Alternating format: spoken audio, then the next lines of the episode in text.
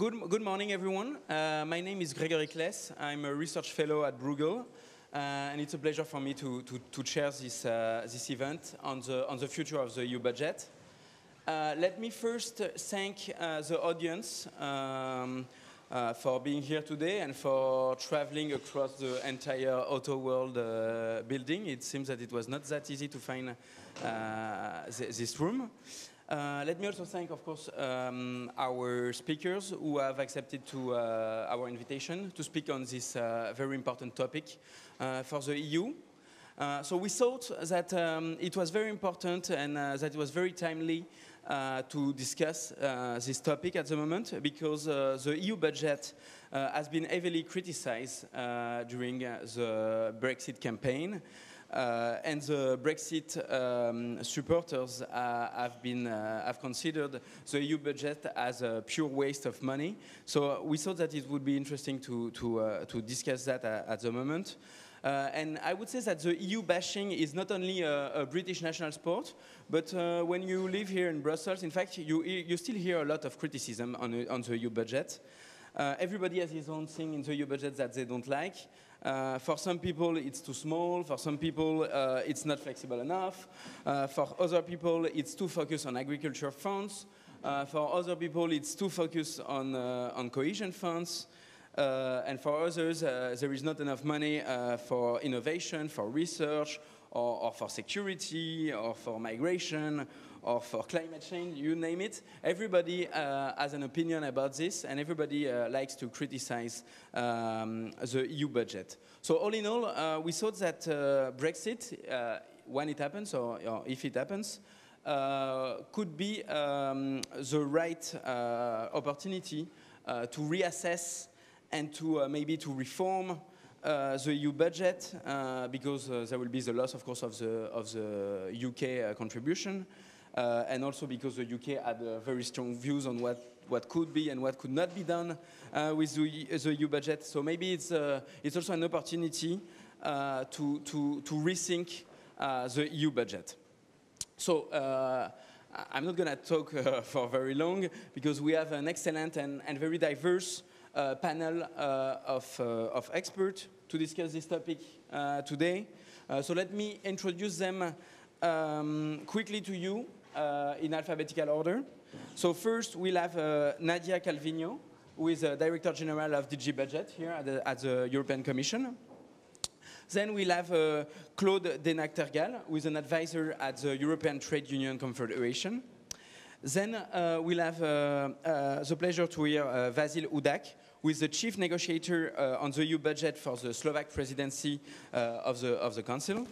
And last but not least, uh, we'll have uh, Jakob von Weizsäcker, uh, who is a member of the European Parliament, but uh, more importantly, an, uh, a Bruegel alumni, uh, because he was a research fellow at Bruegel from, from 2005 to 2010. So here is how we are going to, to proceed. I'm just going to give five, ten minutes to our speakers uh, for some introductory remarks uh, to, to see what are their views on, on, the future of the EU budget and if it's the right time, as I think, uh, to, to rethink uh, the, the, the, EU budget. And, uh, and then, uh, which is, this will leave us an hour to have a proper discussion on, on, on everything you ever wanted to know about the EU budget. Um, so we'll have a discussion be between us, of course, but also uh, with the audience. So there will be, uh, uh, you will have the chance to ask questions, make comments, suggestions about uh, what you think should be in the EU budget. So thanks very much. Uh, let's start with, with, with Nadia. You have, you have one. Yes. Hi. Well, thank you very much for the invitation. It is indeed a very timely debate to, to reflect on the EU budget. Of course, we are constantly uh, thinking and discussing these issues, but it's good to, to start engaging in a more public manner about this um, feature. I would like, first of all, to say that I am happy and proud to be Director General of, the, of DG Budget. So uh, there are many people who criticize indeed, but there are also many that support, and I am personally very strongly convinced of how good it is to have an EU budget to fund European added value uh, and European policies. So uh, now you know, you know, this is, this is the executive summary of, of my position on this matter. But let me, uh, before going into the outlook and the challenges ahead, maybe give the audience a bit of background about the EU budget, because many times criticism or questions, such as the ones you have, you have put in the, in the program, come from the fact that people don't realize how different the EU budget is from a normal national budget. As you well know, the European budget is only funding European policies and does not fund the normal services that I provided at national level, be it public services, security, education, administration, health, etc. From this point of view, it's a budget which is uh, much more stable. It does not have the same uh, basic stabilization function that a, a national budget would have with social expenditure, etc. The size is uh, around 1% of European GNI, so around 2% of public expenditure in Europe. So obviously it cannot attain the same as public expenditure at national level. But it doesn't mean that it's irrelevant. On the contrary, it's a very important budget in the areas where we spend. Agriculture is a case, an obvious case, but research also. And secondly, the stability of the European budget and its nature makes it very complementary to national budgets. So, for example, just, just to highlight one of the stabilization elements that the EU budget has provided, throughout the crisis, most of public expenditure, public investment in a number of member states has been done thanks to the co-financing by the European budget. So one could wonder, you know, if we didn't have this external stability element, how would we have fared with only the national expenditure? So it's, I think, and that's, that's a, a first comment I would like to make, that size is not the only thing that matters when one determines the importance of a budget or the importance of a tool. The European budget is more important than the actual size it has. A second uh, remark I, wanted to make is that despite the fact that uh, still 70% of the budget is devoted to the traditional functions of agriculture and regional policy, and you've mentioned uh, that there are questions about it, it's not been static. It's not like the budget has never changed. It's been evolving to try to reflect the European political priorities. In that sense, the European budget is, is not a, um, it's nothing less than a symptom or an example of the political decisions, economic decisions that are taken at European level. In the current multi-annual financial framework, for example, we have started to introduce new tools like financial instruments, we have significantly simplified the research area with the program Horizon 2020, which is a great success and everybody is extremely supportive. Uh, if I may, just to react to your introductory remarks, not less uh, British universities, who are amongst the, the best, uh, the most important beneficiaries of this part of the budget. So the, the European budget has uh, maybe too slowly, one could argue, but in any case, quite surely tried to reflect with the seven-year planning the new needs. And let me finish these introductory remarks with, with a reflection on what you were saying. What are the current challenges? Is this the time to uh, do a, a thorough review of, of the European budget or to rethink it from scratch? Well, first, we have to uh, do a midterm review of the current multi-annual financial framework. And so in the coming weeks, the Commission will propose this uh, midterm review. We have to do it before the end of the year, the proposal. Then the Parliament and the Council will engage in, in, the, in the negotiations. So we have to, now that we are approaching the midterm, think how has the multi-annual financial framework worked?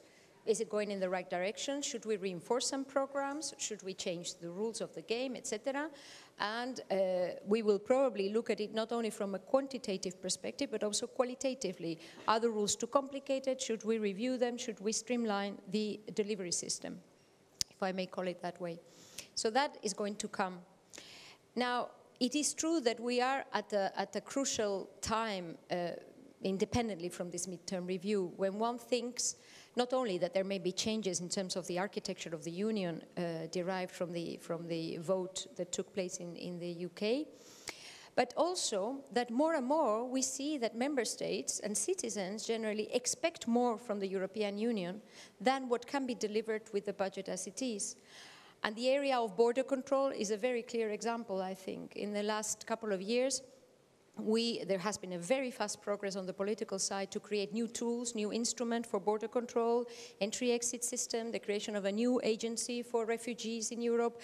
All these tools uh, all these instruments did not, were not foreseen in areas where until now uh, the, the, general agreement was these are areas reserved for national sovereignty, and the European Union should not be funding these policies. So, what we have seen in the last couple of years is that there are new areas, not to talk about growth and jobs, so the European Fund for Strategic Investment, for example. There are some areas where there's a call for more Europe. You have to do more, you have to respond more to the challenges and there, the European budget will have to adjust. So uh, this, I think, uh, leaves no doubt as to the challenge that we're facing, that, that we probably will have to deal with new needs in new areas, and at the same time, the architecture of the Union may be changing. So um, we will certainly have more time to discuss in the debate, but let me just close this introduction by saying, well, it's, it's a very exciting place to work at. Uh, thanks very much. Uh, let's, let's give the floor to Claude.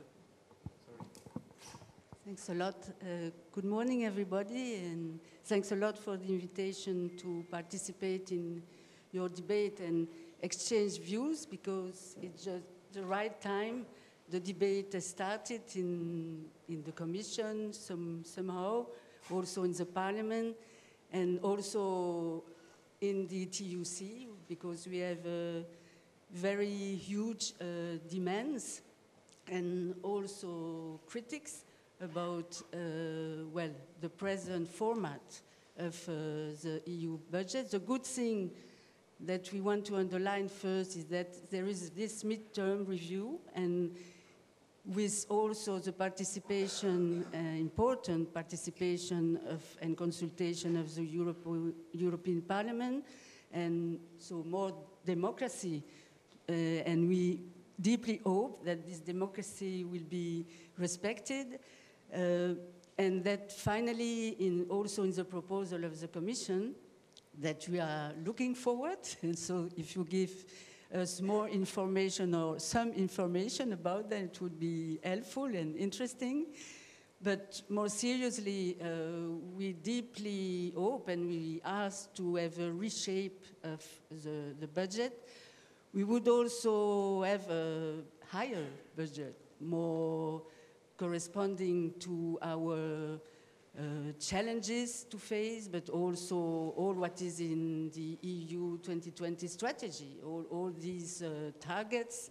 Um, to reach them, we need also money. And as you know, and not only ETUC, but other stakeholders and organizations. Also, uh, I think the Committee of Region criticized the, the, the lack of ambition of uh, the member state in terms of deciding the amount. So we have also ideas concerning new own resources. I think also the Commission, in the previous period, uh, you had also some uh, concrete proposal. But I, I imagine we'll go back to that uh, in the debate. So first, um, of course, the situation is completely different. The economic and political context is completely different than when the present MFF was discussed and adopted finally after big deals uh, between, well, in the trilogue. And the, the, the main challenges, of course, is first to finance this ambitious European um, Strategic Investment Fund. And till now, uh, I don't know, maybe some of you have more information, but it, it, it's quite uh, something not very much defined. Um, only the, the reference to the use of the structural funds. But beside that, also you have the migration and refugee situation emergency situation, and we, we don't speak about crisis because it's not a crisis, uh, it's a humanitarian uh, re responsibility that we have, and with huge, uh, huge uh, requests and huge uh, also financial uh, responses to give but in some way politically not supported by some member states. But anyway, for the new agencies, as you refer to, concerning asylum and so on, we, we also need, and Europe need more money. We also have to face the problem, to continue to face the problem of youth unemployment. And the YEI, well, has been used. The money that uh, finally we, we, we found using the ESF, the European Social Fund, but also some cohesion line. But well, we have to continue. We have to continue because the problem is not solved at all. And even so, uh, in the framework of the ESF committee, we had to push, with the help of the Commission, we had to push the member state to use the money, to commit the money before the end of last year. So this is really another challenge. And if we want to give a positive image uh, of Europe, of the European Union, this is to be used and the message to, towards uh, young people, but also migrant and refugee has to be really uh, clear enough, also in terms of uh, financing. Then we have also the follow-up of the Paris Agreement on the climate change, and we have concrete proposal concerning the setting up of a just transition fund. I can explain more afterwards if uh, you want. And not using the, the present ESF or cohesion funds. And then we have also the big problem of payment backlog. Uh, we never speak or not enough about that, but there is a, a big amount, I, I, can't remember, and don't know, maybe you know the, the, the present amount of this backlog, but money uh, committed but not paid, but influencing, of course, in all uh, the, the, the, the, amount of the budget or available budget. So we have demands, and I will go in depth in the debate if, uh, if it's possible and exchange with you and see also what, what you're saying about that. But because as ETUC, we have uh, an ambitious investment plan. This is called New Path for Europe, which was before the one of Juncker.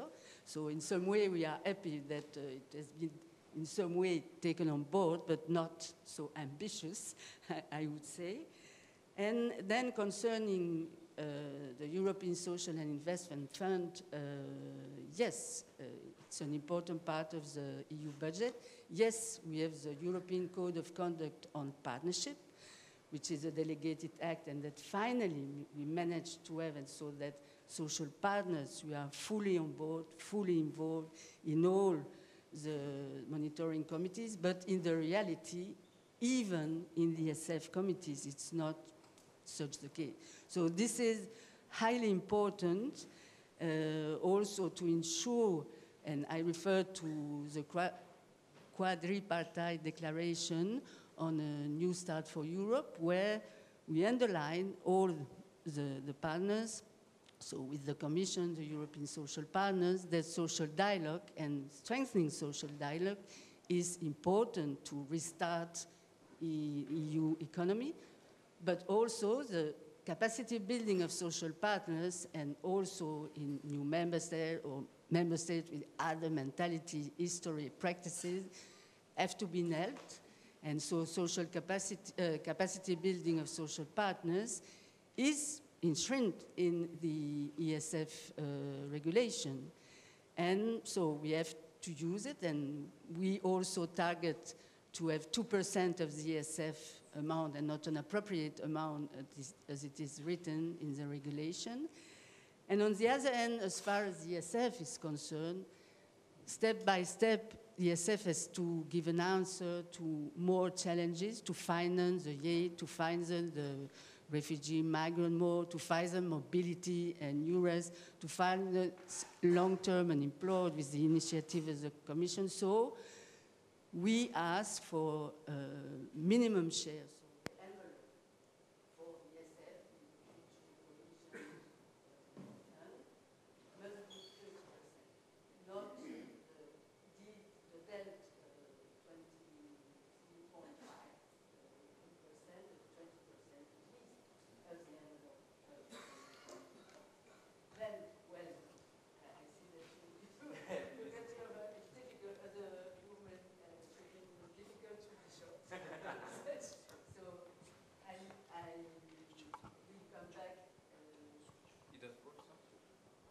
I will come back in, in more details with you and exchange, but finally, uh, also concerning development policies, because the EU budget is very ambitious, and we were so supportive of this amount for, uh, I think it's Global Europe, this chapter, but nowadays still no member state, or quite no member state has respected this target of using 0.7% of the GNI to support uh, development policy and to support uh, overseas development assistance. So it's just also something we sometimes forget uh, in some areas of discussion. And I will come afterwards back for uh, own resources, but mentioning first of all the use of the financial transaction tax, which is uh, on the agenda today. Thank you for your attention. Mm-hmm. Thank you. And first of all, I would like to thank uh, Bruegel for putting EU budget on the agenda of this annual meeting. Uh, it's probably not such a uh, sexy topic, but it's important topic, certainly. And uh, as Nadia mentioned, it's sometimes fun to work on this. Uh, for me, it's uh, first experience as part of the Slovak presidency to work on the EU budget, although I was uh, before engaged on the national level in the budgets uh, uh, for, for the country. But it's a slightly different exercise. More stakeholders, more opinions, more ideas, and so on. Anyway, very exciting, exciting time. Um, exciting also because, as you know, money talks and uh, budget is the EU budget is the microcosm where all different opinions, different ideas are coming together. And uh, you may have different views, different uh, nice words and visions, uh, but eventually what matters is what you put actually in the money. And that's where I think the real test of how much European we are or not is, is happening. So we as the Slovak presidency are now in this uh, middle of a exciting but uh, challenging time. Um, uh, many challenges were already mentioned in terms of Brexit, in terms of migration, in terms of the concerns of our citizens about the economic well-being, social issues, security, and all this has somehow directly or indirectly impact obviously on the budget.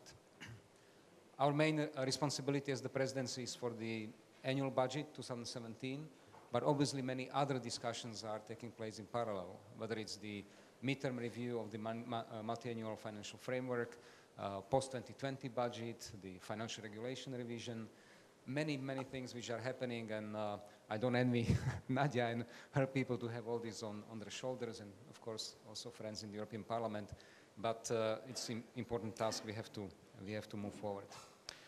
So I just say a few words about the annual budget because it also shows many elements which are important for the longer term thinking. Uh, as the Council, as the representative of the 28 countries, uh, uh, we uh, had to react and find a position uh, towards the proposal which came at the end of uh, June from the European Commission. I can say that actually the agreement and the consensus was found in a very quick time, I would say almost a record, which shows that there is a certain unanimity among the member states on what are the main uh, what are the main uh, tasks and the priorities of the budget.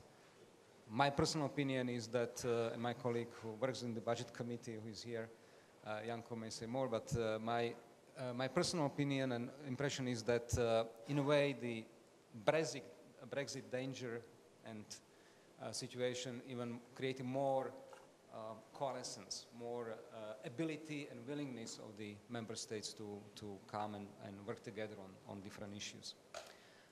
Now, when we, are, we were looking at 2017 budget, uh, the main principles of the council uh, were the following, but I think they also show the priorities for the future. One is the continued interest and, uh, and major focus on strict uh, discipline and fiscal management. Because we have to make sure that the money, which is actually the money of the uh, European citizens, are managed, spent in the, in the right way.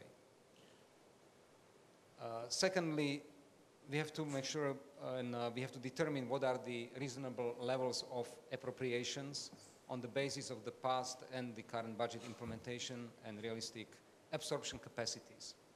Long sen sentence, but basically as you know, we are always in the budget playing with the two elements. Uh, one is the uh, commitments or commitment appropriations and the payment appropriations. And there is always, unfortunately, divergence, but it's normal situation that you commit money uh, at some level, but uh, the actual spending and payments and appropriations uh, in terms of payments are uh, lagging behind commitments. And this is one of the challenges we are uh, struggling with in the EU budget, how to make sure that uh, payments don't lag too much behind commitments, because then you create this, what I call a Sisyphus, uh, Sisyphus uh, situation where you are pushing bigger and bigger role in front of you, and at some point it will catch up with you.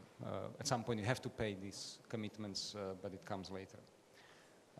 so adjusting the payments to the re realistic, uh, realistic absorption and use of the money is, is, is very important.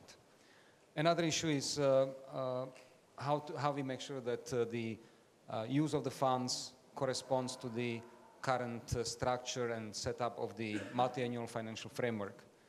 And this is something which is a, as you know, we have the seven-year budgeting period in the European Union. We have certain structure of the budget which is part of this seven-year uh, planning. And uh, within the seven years, there is extremely, extremely small area where you can move the budget or different, different subheadings of the budget in between lines. And uh, frankly, I had with my own colleagues from uh, in the budget committee uh, some tough discussions when I was asking them, why the hell, why are we, why are we cutting from the budget and from the proposal from the Commission long-term investments or uh, R&D spending, innovations? I mean, this is what uh, when, I, when I was in the position of Minister of Economy, this was the main areas I was pushing for because we need more investment, we need more research, we need more innovation, we need more competitiveness for Europe. So why the hell are we spending, uh, cutting in the European budget these areas? And, and, the answer was basically, well, no, that's the situation. I mean, you have uh, uh, two-thirds of the budget you have uh, for the agricultural policies and for the cohesion policies. Then you have uh, budget lines for global Europe, for the security. You have, of course, for administration and for all the costs uh, that are carried by having uh, European institutions. And you have that much left for any other priorities. And of course, we have new priorities, which we are not even contemplating in uh, 2014 when the current framework started, uh, meaning, meaning uh, migration, uh, new security situation, and so on. So you know, where the hell are we going to get this money to address all, the, all those issues? And then suddenly you realize, okay, I have to actually cut in some areas which normally I would never cut, but uh, given the situation, uh, given the fact that some of the uh, payments in those areas uh, for some of the programs which are longer term, long, long-term investments can be postponed till later, actually this is the only way to deal with them. Of course, the Council and the Member States realize the importance of enhancing jobs and growth. This is critical and, uh, and this, uh, these are priorities and they are reflected in the budget, uh, as well as the challenges of migration. The European Fund for Strategic Investments was already mentioned here. Uh, the Council fully, fully supports uh, not only continuation of the EFSI, but also increasing the firepower and, and the budget of the EFSI. And we also had to identify uh, so-called adequate margins, so basically areas of flexibility where we could uh, uh, create these pots of flexibility in the EU budget to make sure that uh, unforeseen, unforeseen events which may happen in 2017 and beyond will be met. So, as a result, uh, the Council, uh, Council position amounts in terms of commitments to 156 billion 400 million euro. Just to give you an idea what the annual budget is. So it's 156.4 billion in terms of commitments and in terms of payments, payment appropriations for 2017 is 133 billion point eight. So that is our proposal, which is less than what the European Commission was suggesting. I'm sure it's much, much less than what the European Parliament will be asking for. Uh, but uh, this is what, uh, uh what we believe is, uh, is realistic and uh, reflects the position of the member states. Now, just last, last word, and, and, here I'm going out of my presidency position, and chapeau, more on a personal note, would I rather have a different EU budget? Yes. I think as a European citizen, as, a, as, a, as an economist, as a uh, former minister and so on, yes, I would love to have budget which would be structured differently. I think our budget is archaic. I mean, having one third for agricultural, again, on personal basis, I think is, does not correspond to uh, current needs. Having that much for cohesion in terms of grants is archaic. Uh, we need much more money for uh, development, for investment, for innovation, and uh, this is certainly the task for the discussions of the post-2020 budget. But here comes the big question, which I think we are now facing, uh, we as leaders of the European Union, people in general, which is, are we, do we want more Europe or same Europe or less Europe? If we want more Europe, we need more, more money in the budget. Where the money is coming from? Yes, we have task force on own resources, but is there a political will on the national level to go in this direction or not? If it's the same Europe, then I think the only way for us is to look at how we use the money which we have available in a better way. But it's a bigger discussion. Maybe we'll come back to this uh, in our discussion time. Thank you.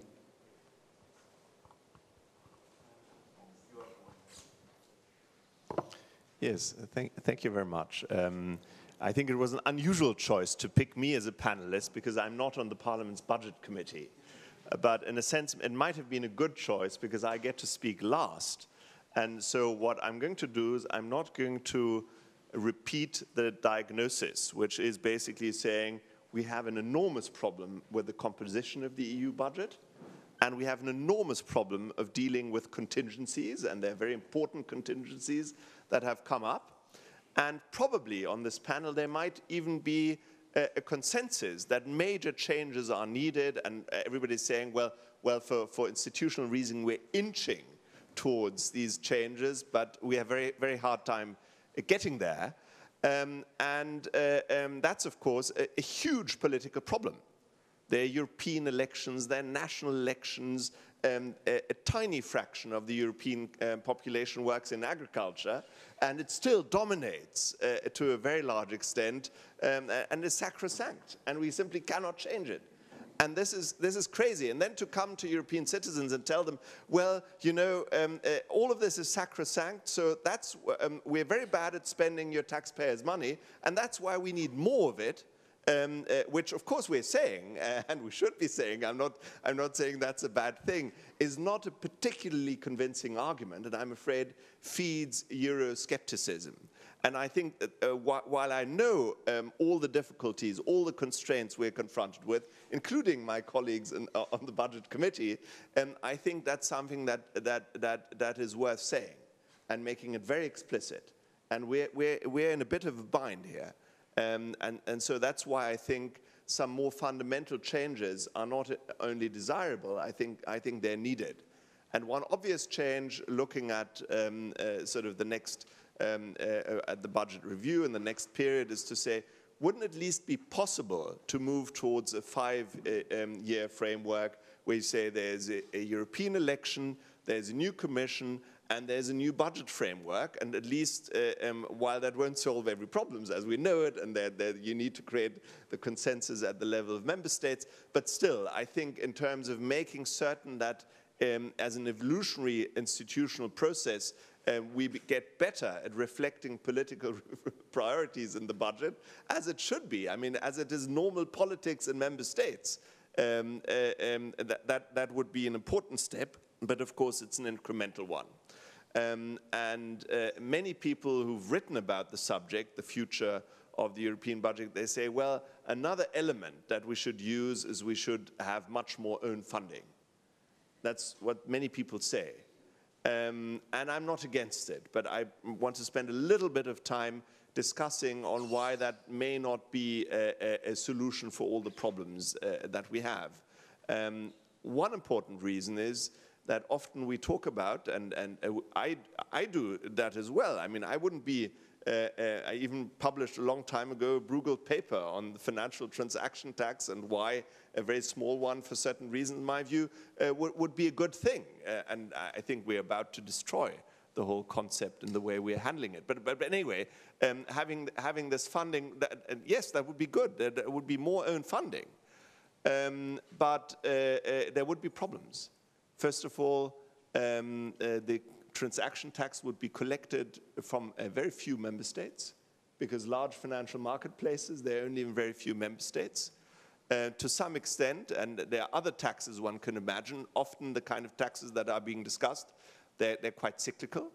Uh, that's not necessarily a good thing for as long as we don't uh, think we should have um, on a large scale the possibility to have a, a debt or a very large rainy day fund. Uh, logically, that's also a possibility, um, but instead uh, the stabilization uh, aspect of things would be still done at member states. Would it be wise if we are not able to stabilize at the European level to have taxes that are highly pro-cyclical?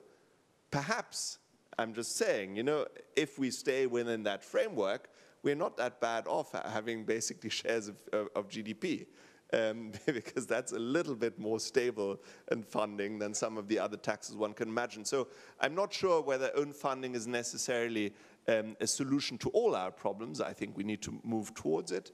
Um, also, and there, there's, there, there's more fundamentally um, the question, would we want to grant um, majority-based council and parliamentary uh, decision um, bodies access to the entire EU tax base?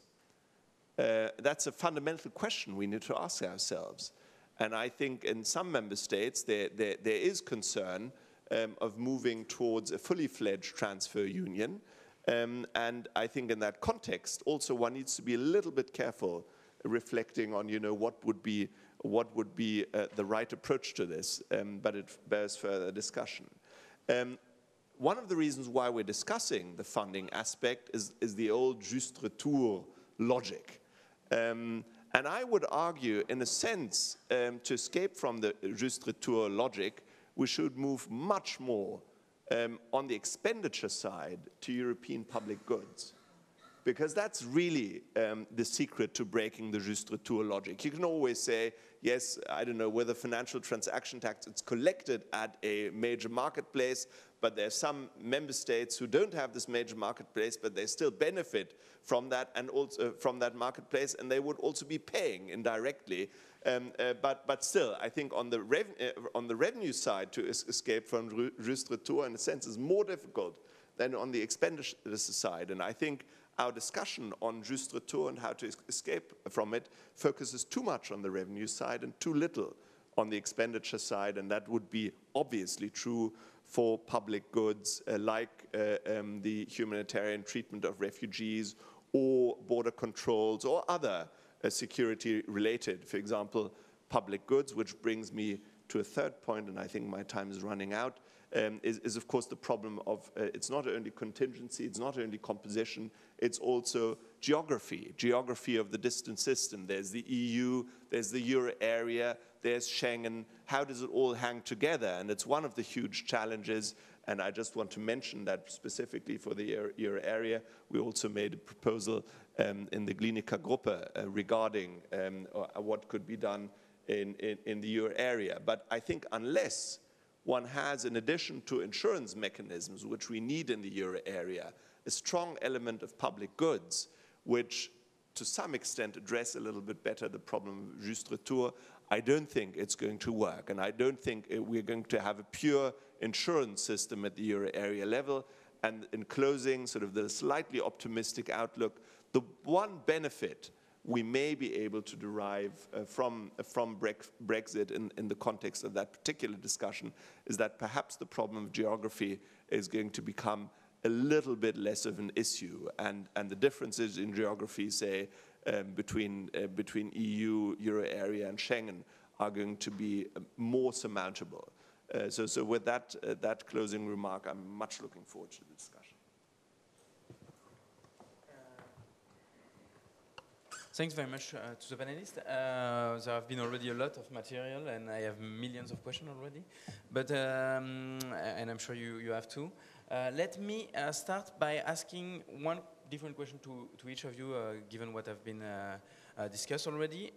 for Nadia first, I think that as, as Jakob just said, in fact, lack of flexibility, and it was also mentioned, in fact, by yourself, by Claude, by, by Vasil, lack of flexibility is a problem in order to adjust to some new problems. Uh, in 2014, we didn't think about migration, we didn't think about refugees, etc. Um, so the lack of flexibility is a problem. So uh, what can be done uh, in the in the midterm review? What what what kind of changes can we expect? Can we expect small changes or big changes, or do we have to wait until 2020, or do we have to wait until 2027? Or uh, what can we expect from, from, from this midterm review? Should we expect uh, this midterm review to really become something that make um, the, the budget flexible? Because uh, it's true that having a, a, budget of seven years seems a bit uh, unpractical. Well, let me start with the disappointing part, which is you will have to wait until the Commission makes the proposal for the midterm review, because it would not be appropriate for me to disclose what we're thinking. But you're right no, to point out. Yes, yes, of course. But, but you are absolutely right to say that flexibility is one of the core uh, issues that we need to look at. And uh, the interesting feature or the interesting issue is that different persons have very different understandings when we mention flexibility. So let me be clear that flexibility does not necessarily mean that we want to raise the ceilings or increase the overall amounts, but rather to have more margin to uh, move the money around, to react in, you know, um, fast. And my second remark on this, if I may, is that uh, of course, nothing is perfect. Of course, we, we may want to change things. But in the last couple of years, what we have been able to achieve with the budget is quite remarkable because we have been able to create the European Fund for Strategic Investments, which has a, a, guarantee of 16 billion euros. We're going to fund 8 billion, so actually put the cash for the 8 billion uh, fund between now and 2020 we have been able to double the amounts devoted to uh, migration, refugee security when, of course, we, we cannot fool ourselves. We're starting from a very low basis. The, the whole heading that has to do with citizenship and security is 2% of the budget, okay? But nevertheless, we have been able to double these amounts, both for the internal side and for the external side. And I would like to think that this has an impact on the fact that the migration uh, uh, and refugee situation is not the same now than it was one year ago at all. We have tri tripled the actions in the Mediterranean. There's a new system for border control. The agency has uh, increased, uh, you know, more than threefold its, its staff, Frontex, etc., the other agencies. So it's not that we have not uh, used the flexibility in the system. Actually, uh, as the Council and, and, the Parliament know very well, from the perspective of the Commission, we've tried to use as maximum, uh, you know, as much as possible, the flexibility in the system to precisely focus on the priority areas growth and jobs on the one hand, and security, citizenship, refugee crisis, etc. on the other. Hmm? So it's not like the system does not allow, but it's not totally uh, irrational to think that probably we need to continue in this direction and from now until 2020 increase as much as possible these instruments that allow us to, to, to respond uh, to the crisis. And let me finish with just one point there's a big paradox that it appears that nobody, uh, everybody disagrees, and there, there's a strong disagreement between member states, and that. But as, as said, actually, well, last year we had unanimous support for the annual budget. Every the 28 member states voted for the annual budget. So, and this year's negotiation in the Council has been extremely easy, if I may say that, and the cuts are extremely limited. So actually, when it comes down to the reality, member states are much more aligned on where they want to go, not to talk about the unanimous support also for the new measures on entry, exit, on border control, the creation of the new European border uh, and coast guard system. So when one goes down to the actual negotiations, there is much more agreement than disagreement in where we want to, to, uh, to go towards. Uh, at least insofar as the, Europe, the European budget uh, and the annual budget is, is concerned. Okay, thanks. Uh, Claude, um, my question for you would be that you mentioned it many times that you, we need to increase the size of the budget because we have many needs. You mentioned a lot of a lot uh, a lot of needs, and uh, how would you finance that? And you also mentioned uh, the financial transaction tax. What form would it take? I think that that uh, could be the topic of your. Okay. Thanks for the question. Uh, but I, I, also mentioned that referring to flexibility, and maybe if we can go more in depth to, to which extent we can be flexible not to use the, the money, I say, but as far as I understood, to, to, to take the underused money or non-used money from one chapter to another. I, I think there are possibilities. I'm not a technician on that, uh, far from that, but I had understood during the negotiation of the current MFF that there were possibilities. So this is a key point, I mean, uh, because to increase the budget for the present period, we can dream, but I think just a more for after 2020, no? But uh, for the present, uh, we have to focus on uh, these possibilities of passing from chapter to other chapter and anyway to the European Social, uh, Structural and Investment Fund and the ESF because it's the only social fund, the only fund, the ESF, giving uh, an answer and, well, not, not well known enough. Uh, people know better ERDF, uh, the European Regional Development Fund, because uh, to see a road, to see a bridge, it's more concrete that to have an idea of how many people have followed training, retraining, and so on. So the Commission, with the help of uh, social partners also are trying to, to make this more and more visible. So um, what uh, I was also saying is uh, concerning DSF as such um, is to increase the minimum share, and I think we can change that from now on. And uh, do, well, if it's a decision of the council and during the, the midterm uh, review, and this is a message we pass is already to the, the parliament, already to the commission when, when we have a, a discussion, because we have to be also realistic.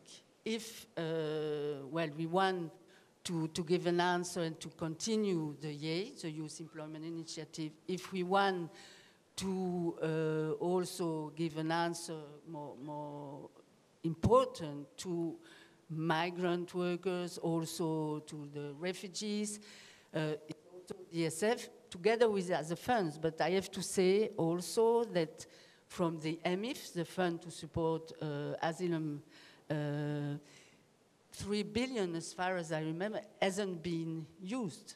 So we have also to take into account this uh, political situation and uh, make also pressure on member states to use the available funds. The problem of the Commission, the Commission made good proposals to be uh, more coherent also between DGs because sometimes it's also a problem between DG employment and DG home, for instance. Then to come back uh, to your question, how to increase budget where we, we had already and uh, supporting also the Commission proposal and supporting the Parliament proposal.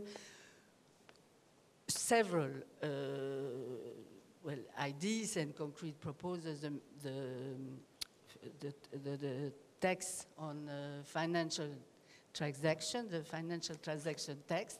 Yes, we know all uh, the context and the fact uh, that, well, all member states are not supportive and, uh, well, won't be lying. And I may say also if we are open, also in our files, there are some uh, member organizations uh, supporting more the government position and so on. So, but then we have also to be coherent and concrete. Why then this uh, FTT, this financial tax, that tax, if it is not also to feed uh, the, the, the, European budget. Then um, another possibility also, and I think that the European Economic and Social Committee supported very much this idea to have uh, financing through um, uh, not the petrol as such, but uh, in a relation with non-pollution uh, attitude. So if for such and such reason you, well, you, you have uh, the, the, the it's in order to be, it was not clear for me the understand, you don't have to related to low carbon uh, and, and, and, so on, which has a, a, a, result, a bad result, negative result for the consumer. Otherwise, everybody will be against. But it's more an approach not to pollute and now more related to um, this uh, Paris uh, agreement.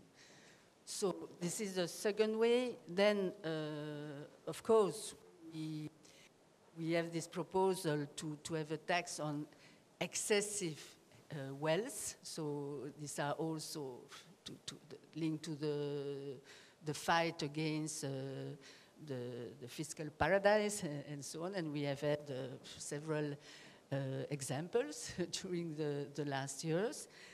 And well, we are also trying uh, to find with the colleagues uh, from the different regions of, uh, of the EU uh, other proposals which are feasible, which are acceptable because it's no sense to present a proposal that afterwards, even in the parliament, it won't be supported.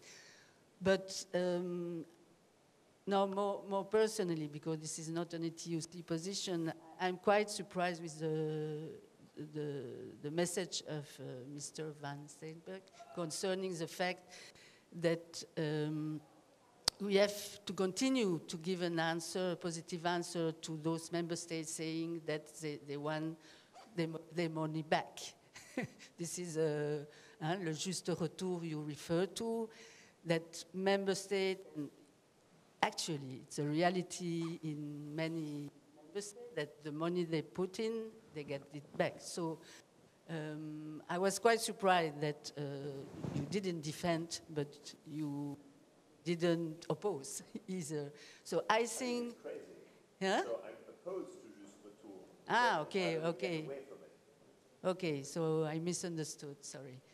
So this is always, uh, also, uh, well, a mentality or a negative approach of member states that we have also to, to change if we want also to find and propose a new own resource.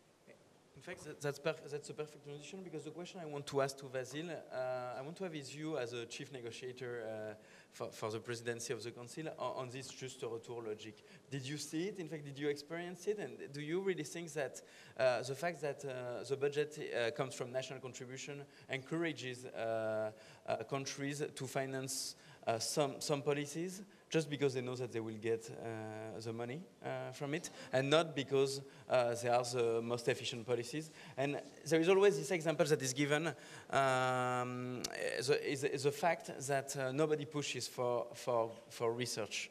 Uh, because we don't know where research grants are going to, to land because they are based on merit and basically that's why uh, member states are not pushing more for, for, for research grant because they are not sure that they will get them. Did you experience firsthand um, the juste retour logic, or, or, is it just a, a theoretical uh, uh, argument?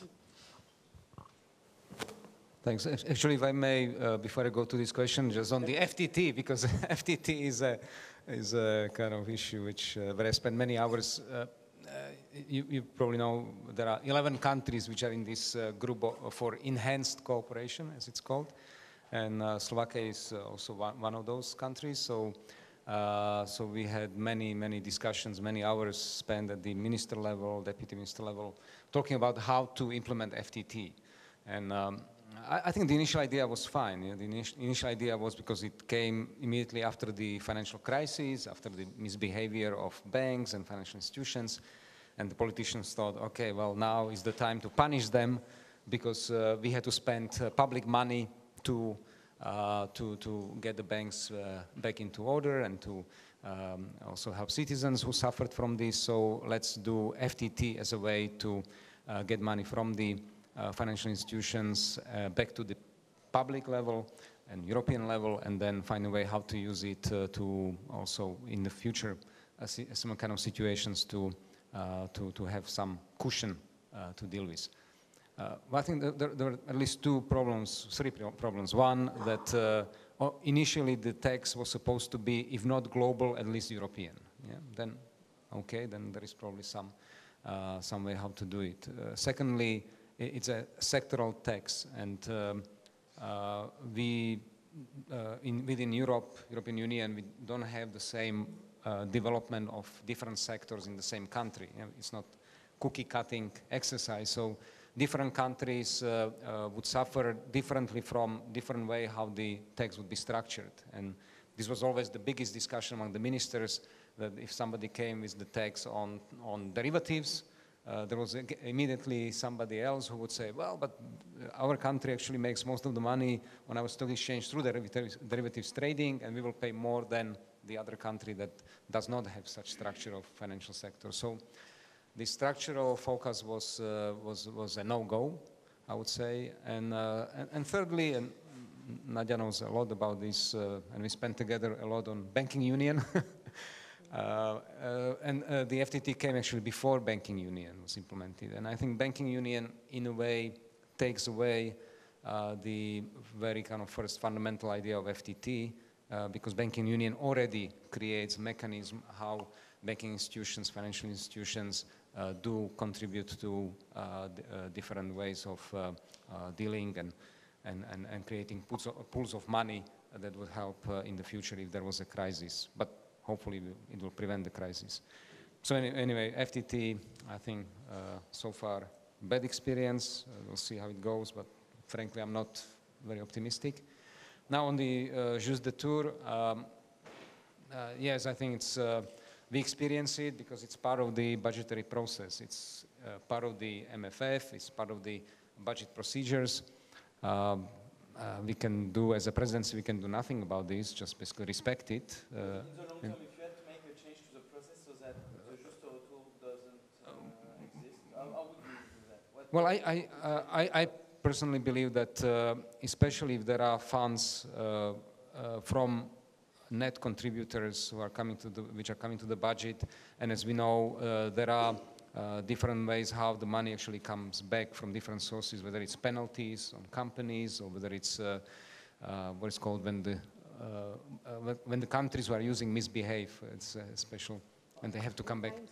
Fines, fines. fines yes. but there is also an, another way. But basically, when like cohesion countries don't use the full amount and they have to return decommitments. Exactly, that's what I was looking for. So there there is quite a, lo a lot of money coming back to the EU budget through decommitments um, so there are these uh, uh, flows of money going back to the EU budget, and uh, currently the, the, structure is that uh, they are basically redistributed back to the countries. And I think it's, uh, I agree that uh, this, for me, it doesn't make sense. once the money were put into the EU budget for EU purposes, then why, why the hell should we go back to the national level? And maybe it's an opportunity for the new financial regulation to deal with this issue and and um, and to make sure that the money actually stays in the EU budget and is used for European purposes, which we have as we discussed the uh, the migration issues, security, uh, gro uh, economic growth, and so on. And and the same goes for R&D. I think that um, R&D, and and for me, it's always uh, because as Nadia mentioned, the size of the EU budget is relatively small. Uh, so we, I think we should always look at what is the added value of the EU budget. And for me, the added value is at this European transnational cross-border uh, area, which is either in the transport, infrastructure, or research to bring the best minds of Europe to work together on moving Europe towards a better place so that our young people don't have to go to Silicon Valley or Shanghai or somewhere to, to make things happen. So if we could uh, do this type of changes, and um, as was mentioned, I think that our leaders, European leaders, see the new challenges, and I think they are good in uh, formulating quite a good consensus on the new challenges.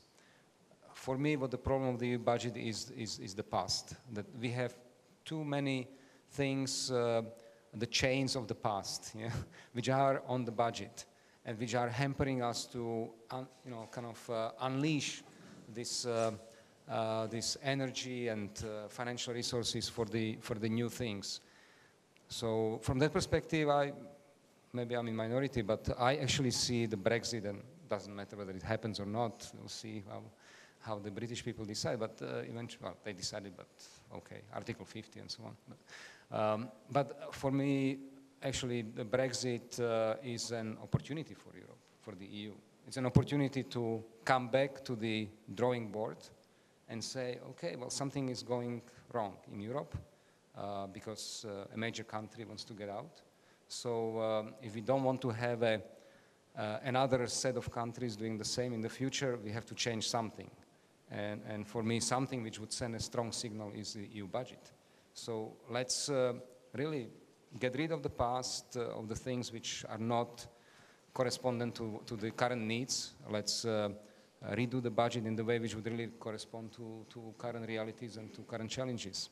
But it requires uh, leadership, vision, and, um, and, and to be bright. So we will see. We have, as you know, in, in Bratislava, we will have on the 16th of September uh, the unusual summit of 27. Uh, so we'll see what happens uh, at, at, that time. Uh, but I think Europe needs new thinking, for sure. Thanks very much. So, Jakob, you mentioned uh, that a way to break, in fact, is juste retour logic, uh, would be to first finance public, European public goods. Uh, so, my first question would be what are those goods? Do you have any clue about this? And um, the other thing is that you mentioned that one way to break also this uh, just logic would be to have own resources. Uh, because basically, if, you, if the resources don't come from national contributions, then the member state uh, will not decide what's, what's in the expenditure side. Uh, where can we raise these uh, own resources? What kind of tax do you envisage? Because you say that the financial transaction tax is a, is a no-go at the moment. Well, on the public goods, I already gave some examples. I mean, obviously, when you create Schengen, you, you create a number, when you, you um, get rid of the borders internally, you create a number of European public goods that need to be funded at the European level and, frankly, organized at the European level. And you're absolutely right. We're moving in that direction.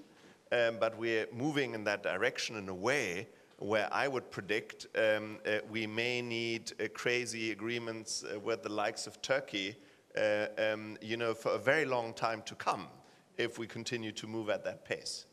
Uh, so um, I think uh, that's, uh, uh, that's part of the problem. And, you know, you could say the same thing uh, for, um, for what started off as a, as a brilliant insight. Um, monetary policy is reaching its limits, and we need a, a, a fiscal impulse. And we created EFSI, um, and we agreed that it should be a, a, significant percentage of euro area GDP and thereby also of EU GDP. Um, and then we came up uh, with a crazy scheme uh, where we just take a couple of billion from investment into the future from Horizon 2020 and connecting Europe, uh, which is sort of the good side, in my view, of the European budget, and then we spend it on concrete. Um, and then we say, brilliant, we solved our problems. Uh, and um, while I know, in terms of, you know, I, I would give you uh, an A for effort, um, I think the effort it took uh, to, to, uh, to bring EFSI off the ground, I mean, that's incredible. I'm delighted that it happened. But in terms of the output, in terms of being able to explain to citizens what's the macro impact, the macro impact is probably close to zero. What's the impact in terms of investing into the right uh, um, uh, kind of areas for the future of Europe? The net impact, if you know where the money is coming from, is also at least unclear, it's ambiguous. Uh, and then we say problem solved uh, because we've, uh, we've made so much of an effort.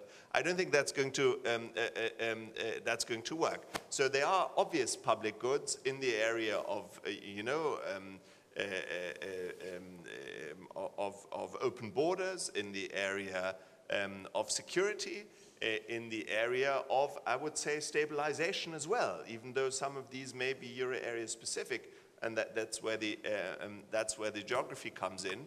Um, but I think uh, th that would be a huge benefit. Now, moving a little bit to the second, or your second question, the second part of your question, um, I think it can be beneficial to make a greater distinction between you know, what should be in a discretionary budget and not all items on a discretionary budget, if you look at national budget, that look nonsensical, are nonsensical. Because often you get what seems to be a nonsensical expenditure as part of political log rolling. You know, there's an important national initiative. There's one region that would be very badly affected by it. Then you um, sort of try to compensate them with the budget, and hopefully that's only for a couple of years, um, and then, then you get rid of that nonsensical item. But overall, in the overall scheme of things, that's productive. It's, it's a productive part of a discretionary budget to basically say we're going to um, uh, we're never going to have Pareto improvements, but we're going to come closer to that. But if you have this huge legacy problem sitting there because a long, long time ago somebody needed to be compensated and you just carry it through for decades, I mean, that's madness. So I'm not even against sort of crazy looking items in the budget, but they just mustn't sort of carry on. I mean, breaking, breaking with the past, uh, uh that's, that's a key a problem that we have. We're, we're unable to do it. Um, and I think what can be helpful um, is also to think about, you know, what should be part of the discretionary budget and what should be off budget. There are many countries, for example, who run their pension system to an important extent off budget, not inside the budget. That's not an accident. Um, I have some sympathy, uh, as, as, some of you in this room may know, uh, for uh, a European unemployment insurance system uh, or reinsurance system. I think that shouldn't be organized as part of the budget. I think that should be uh, organized as, uh, uh, as, as off budget. So I think these choices, you know, what's budget, what's outside the budget, and then, of course, the question where does the funding come from? And there's some areas where you want a specific correspondence between where the money comes from and where it's being spent. That's the off budget part.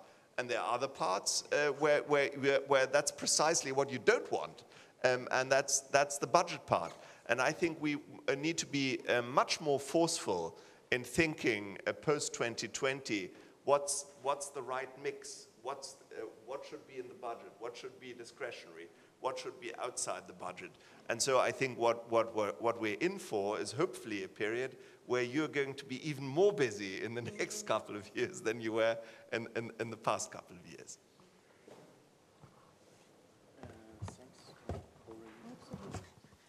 Um, thanks very much. By the way, I agree with you, and I worked on EFSI, and I, I totally um, agree with your judgment on it. I think that we took some money from valuable uh, uh, EU budget programs like Horizon 2020 and, uh, and Connecting Europe facility to put it in a guarantee fund uh, that is supposed to, to, to, to give a guarantee to the EIB that is absolutely not necessary. If we want the EIB to uh, invest in more risky projects, we just could have asked the EIB to invest in riskier projects. We don't need an EU budget guarantee for that.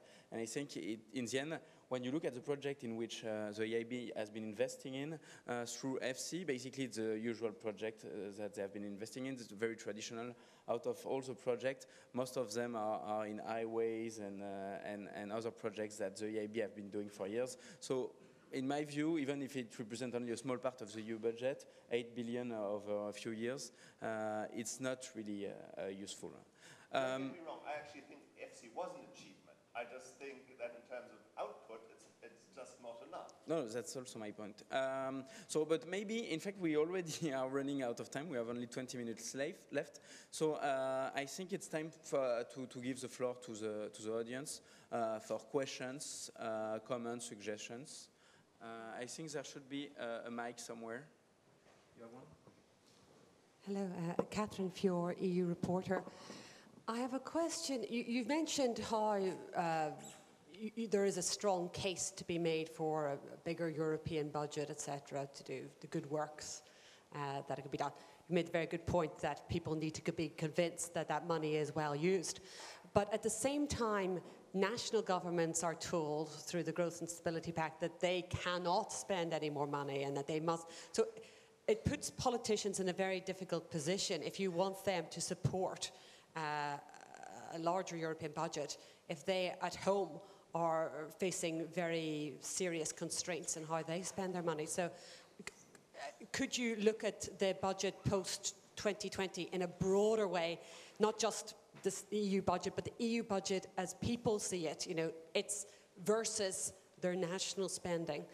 And also, do you see other tools that could come to, to Europe's assistance? I mean, we see quantitative easing being used by the European Central Bank. Do you think this could be used more productively? Thank you.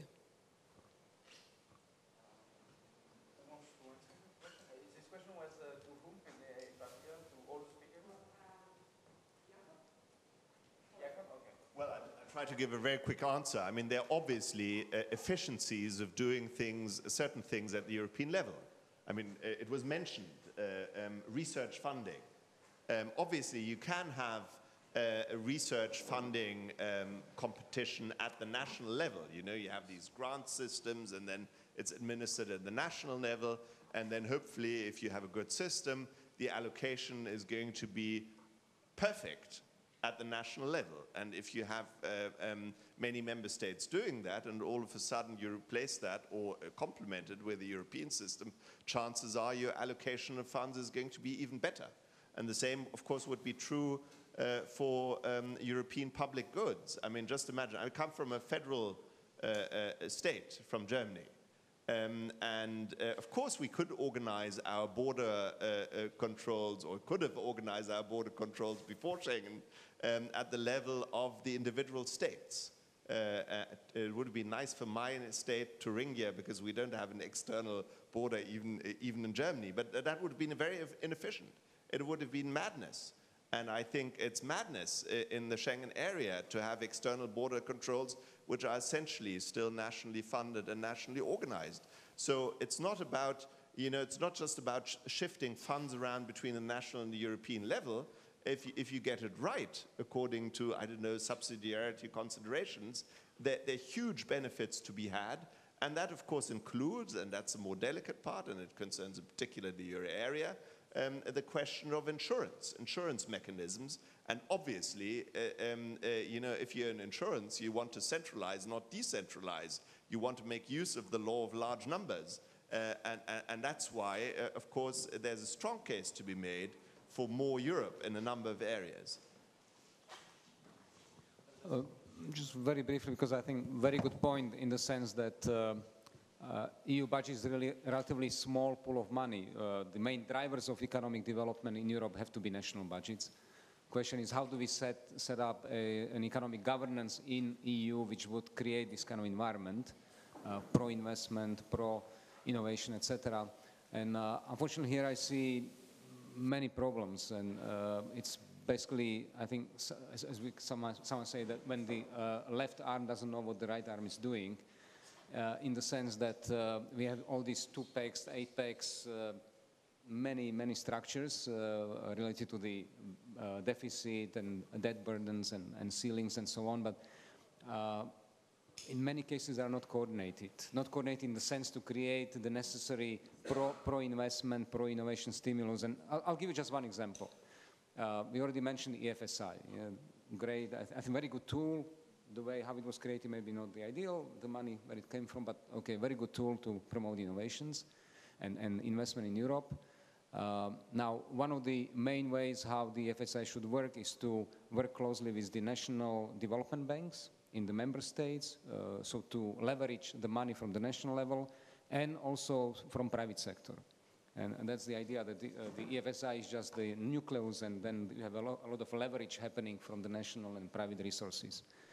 But on the national level, because of the uh, new regulations of ESA 2010, which is the new statistical, basically, uh, methodology for EU, uh, most of the national banks uh, became part of the uh, public budget, which means that any money that the national banks are borrowing is going to the, uh, to, to the debt so immediately you are basically cutting yourself, and the same happens is happening more and more with PPP projects. I mean, the main idea of EFSI was to finance PPP projects in infrastructure, in, in, in research, development, and so on, social areas. Uh, but most of the PPP projects now, and we were facing the same situation in Slovakia when we were uh, working on a major PPP highway, uh, most of the projects now, according to the European Statistics Office, uh, are uh, counted as uh, having impact on the public budget, increasing the, uh, increasing the, especially the public debt, and then through annual payments also the deficit. So on one hand, we create a tool how to promote investment. On the other hand, we create regulations and structures which actually do not allow it to, to happen and to use. And, and so this is what I call uh, right hand doesn't know what the left is doing. And I think we need this step of much better coordination and rethinking how the whole mechanism works so that we have, uh, uh, we have Europe which actually can go forward. You want to add something, or let's go to the next question? Yeah. Okay, uh, Massimo Bordignon from the Catholic University of Milan, also a, f- um, I'm going to say, non-permanent fellow at Bruegel. I mean, uh, f- a comment, uh, which is perhaps a question to everybody, and then a more specific question. The comment is, uh, it seems to be to be a lot of agreement among you, no? in spite of the fact that I are coming representing different countries, different positions, institutions, but there are some agreement. We need more flexibility. We need to overcome the legacy of the past. We have to respond to each other true priority. Okay. And so the question is why, why we are doing, not doing it. I mean, is, is this going to happen or not? Because it seems to be all disagreement, then of course the reaction would be, let's do it. And so the- question is, how, how do you look at the things? What do you think is going to happen in the future? Are we going to move now, especially after Brexit, whatever, in this direction or not? So this question. The second one, I mean, it seems to me when we discuss about this funding and flexibility, I mean, maybe there is a link between the two. I mean, my per- personal perception also wrote some, something uh, about this topic. I mean, but uh, that there is a link. I mean, because if you want to be autonomous, you know, so deciding which are the priority of which you, want to respond, you can do it uh, with your money. If the money comes from the country, it's pretty reasonable that the country which put the money, they also want to insist how this money is spent. So I think that there is a link between the two. It's not just, a, of course, uh, you know, deciding is probably at the moment more uh, urgent to find more flexibility on the expenditure side than discussing the funding side. But there is a link between the two because the more autonomous you are, the probably the more ability you have to spend, decide how to spend this money. And on this point specifically, you know, uh, this is another thing I'm surprised. There is a high-level group of own resources uh, chaired by Monti should present the result. None of you has mentioned it. This, I mean, are you not expecting anything from there? I mean, we talk about the FTT, which I agree, I think that is a very bad tax at the European level, but there are other opportunities. The VAT, I mean, sharing the VAT in a more sensible, uh, credible way, and so on and so forth. So, again, I mean, the, the question is what's going to happen on the funding side, and uh, you know, the, uh, all this discussion on the own sources, on tax going somewhere? No? Okay. Let's start with uh, Nadia and then the others. Yes, thank you very much because I was going to mention the high-level group on resources, so you have, uh, you have given me the, the perfect cue. But before I do that, maybe to give you a sense of what uh, I am, I am quite optimistic by nature, of, so it's not that difficult. But actually, after my experience in the last two and a half years being responsible for the budget, I'm quite optimistic because when the Commission has come with a proposal, we have seen that the Parliament and the Council have supported us. That was the main message I wanted to, to, to put forward. No? We have been uh, using the flexibility instruments to move funds from different headings, between headings, for example. We have proposed it for next year. It's called the contingency margin, the way to move the, the ceilings. So not only moving the money, but even beyond or underneath, changing the ceilings that were in the MFF relatively in the different headings and actually the council has supported it. And so i'm quite i'm quite um, optimistic not optimistic but i'm persuaded that uh, progressively there is a common understanding between the different institutions that we need to move in that direction. And i think that part of it is also seeing that the commission is acting in a very responsible manner and in line with, with the previous question. Budget discipline has been felt at the national level. It has reached the European level. And actually, the current MFF, it, it is marked by this sense of uh, uh, higher, if I may say, budgetary discipline. Now, on the issue of revenues, and, and people were, were mentioning it, and I was planning to say it at the end. Well, uh, one interesting feature of the European budget is that it's expenditure driven. This is extremely different from national budget. So we get together, we agree on what we're going to spend, and then give me the money, you know, which is a bit odd as a, as a budgetary structure.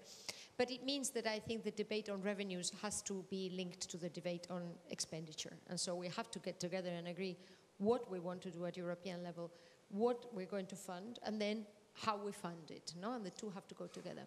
Now, tomorrow and the day after tomorrow will take place a very important interparliamentary conference here in the European Parliament with national parliaments, with a high-level group on own resources, and Mr. Monti and Mr. Schulz and Juncker will be speaking there precisely to have this public event to debate this issue. And by the end of the year, the high level group will produce a report.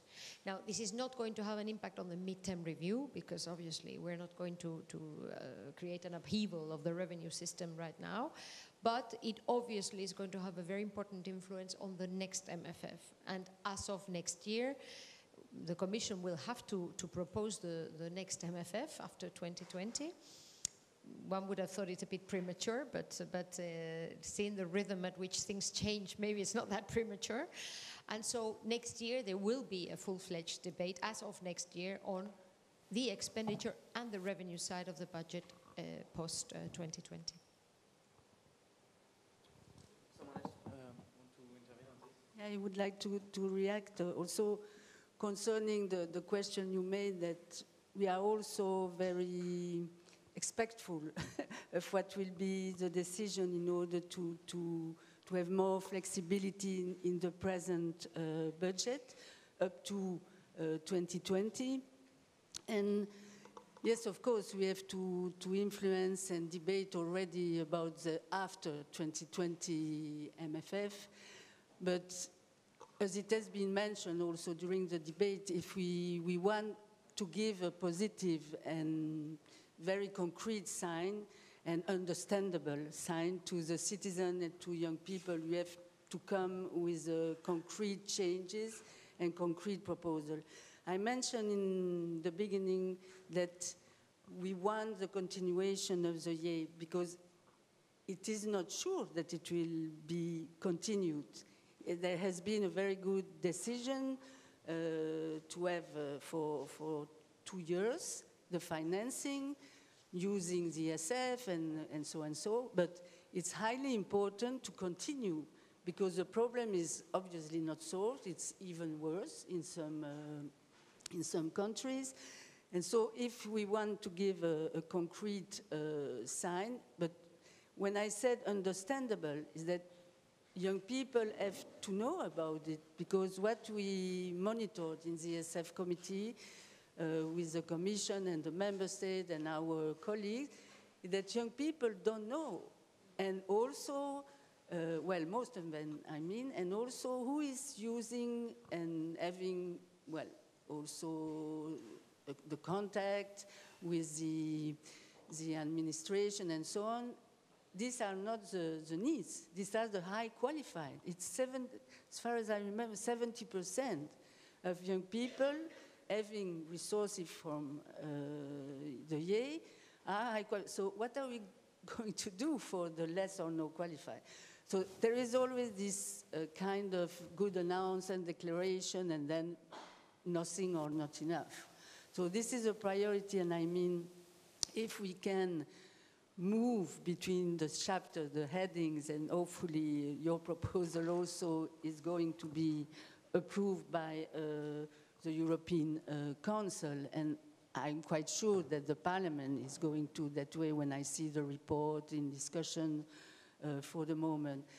But then also, um, what, what we have to ensure, and, and, I'm going to refer more, of course, for, for social policies and social and financing of social policy, is to ensure a coherence between the existing funds because it's not the case uh, necessarily, and for a series of reasons. And for instance, the EGF, if, even if it's not a lot of money, but the European Globalization Fund is out of the budget. It's not a lot of money, but most of the time it's not used, uh, even if it's also underused, huh, because well, the, the, the, the, workers don't know or the enterprise don't know necessarily, but it's also underused and misused in relation with the ESF because the ESF is also there. It's a preventive fund, whereas EGF is curative. So this is, uh, well, not understandable also. Why don't we have under the same umbrella all the social fund?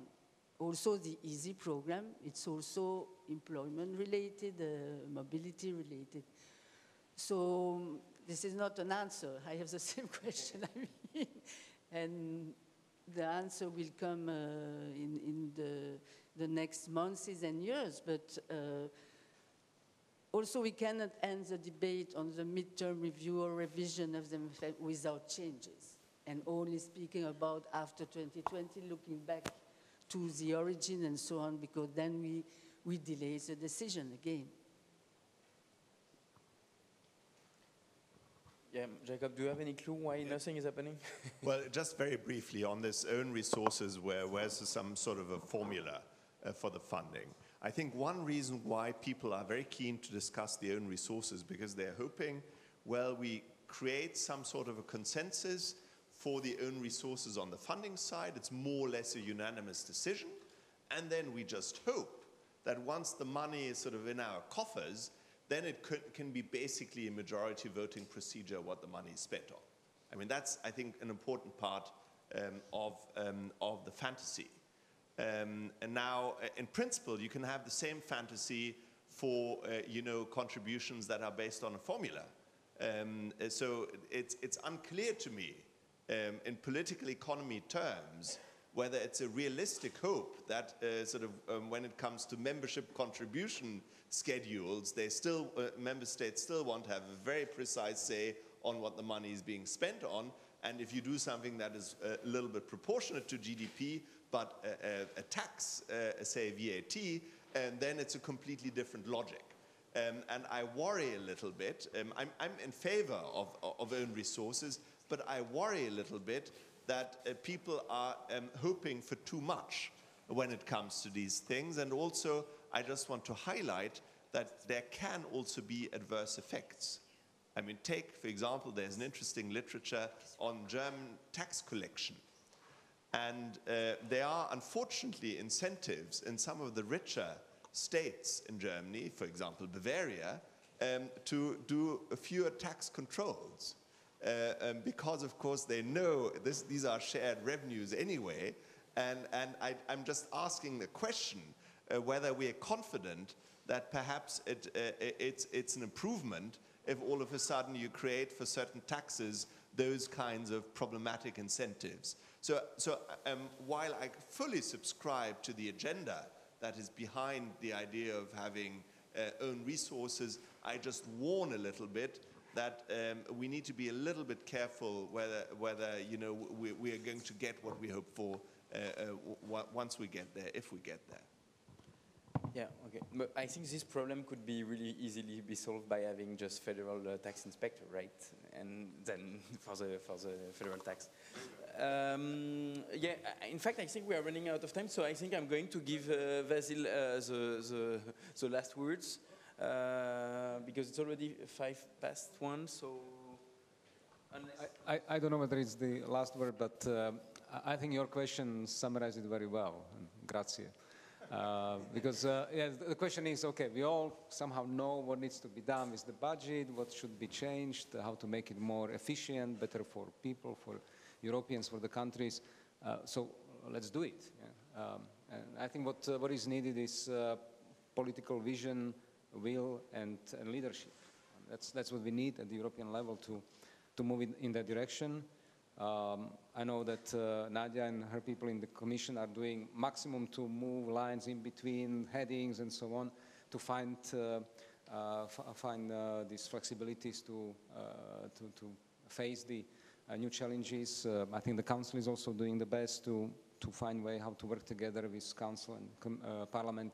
But still we are in this very small closed box. And, and uh, as I mentioned before, I think if we don't, if we are not able to leapfrog, to look into the future, to get rid of the things of the past, um, I, I like past and I love history and so on, but uh, there are some elements of the past in the budget which I don't think are helpful at this point. Uh, if we are not able to look into the future and move to the future and structure the budget uh, which would address these challenges and needs of the future, then we will be always just muddling through. And, and this is what the I think the major challenge today is in front of Europe. So I hope that, um, uh, that uh, we'll be able to move in that direction. And I'm also optimistic, as Nadia and all of us, otherwise we would not sit here. and uh, I'm, I'm, sure that uh, we'll find a way how to, how to do that. Uh, but it's not going to be an easy, easy road. So, but thank you very much for, for your attention. Thanks. yeah, so we have been running out of time, so unless someone wants to have really last word, I really like this last word of let's do it of Vasil, so I think we'll end up with, that, with that conclusion. Thanks very much to the speakers and to the audience.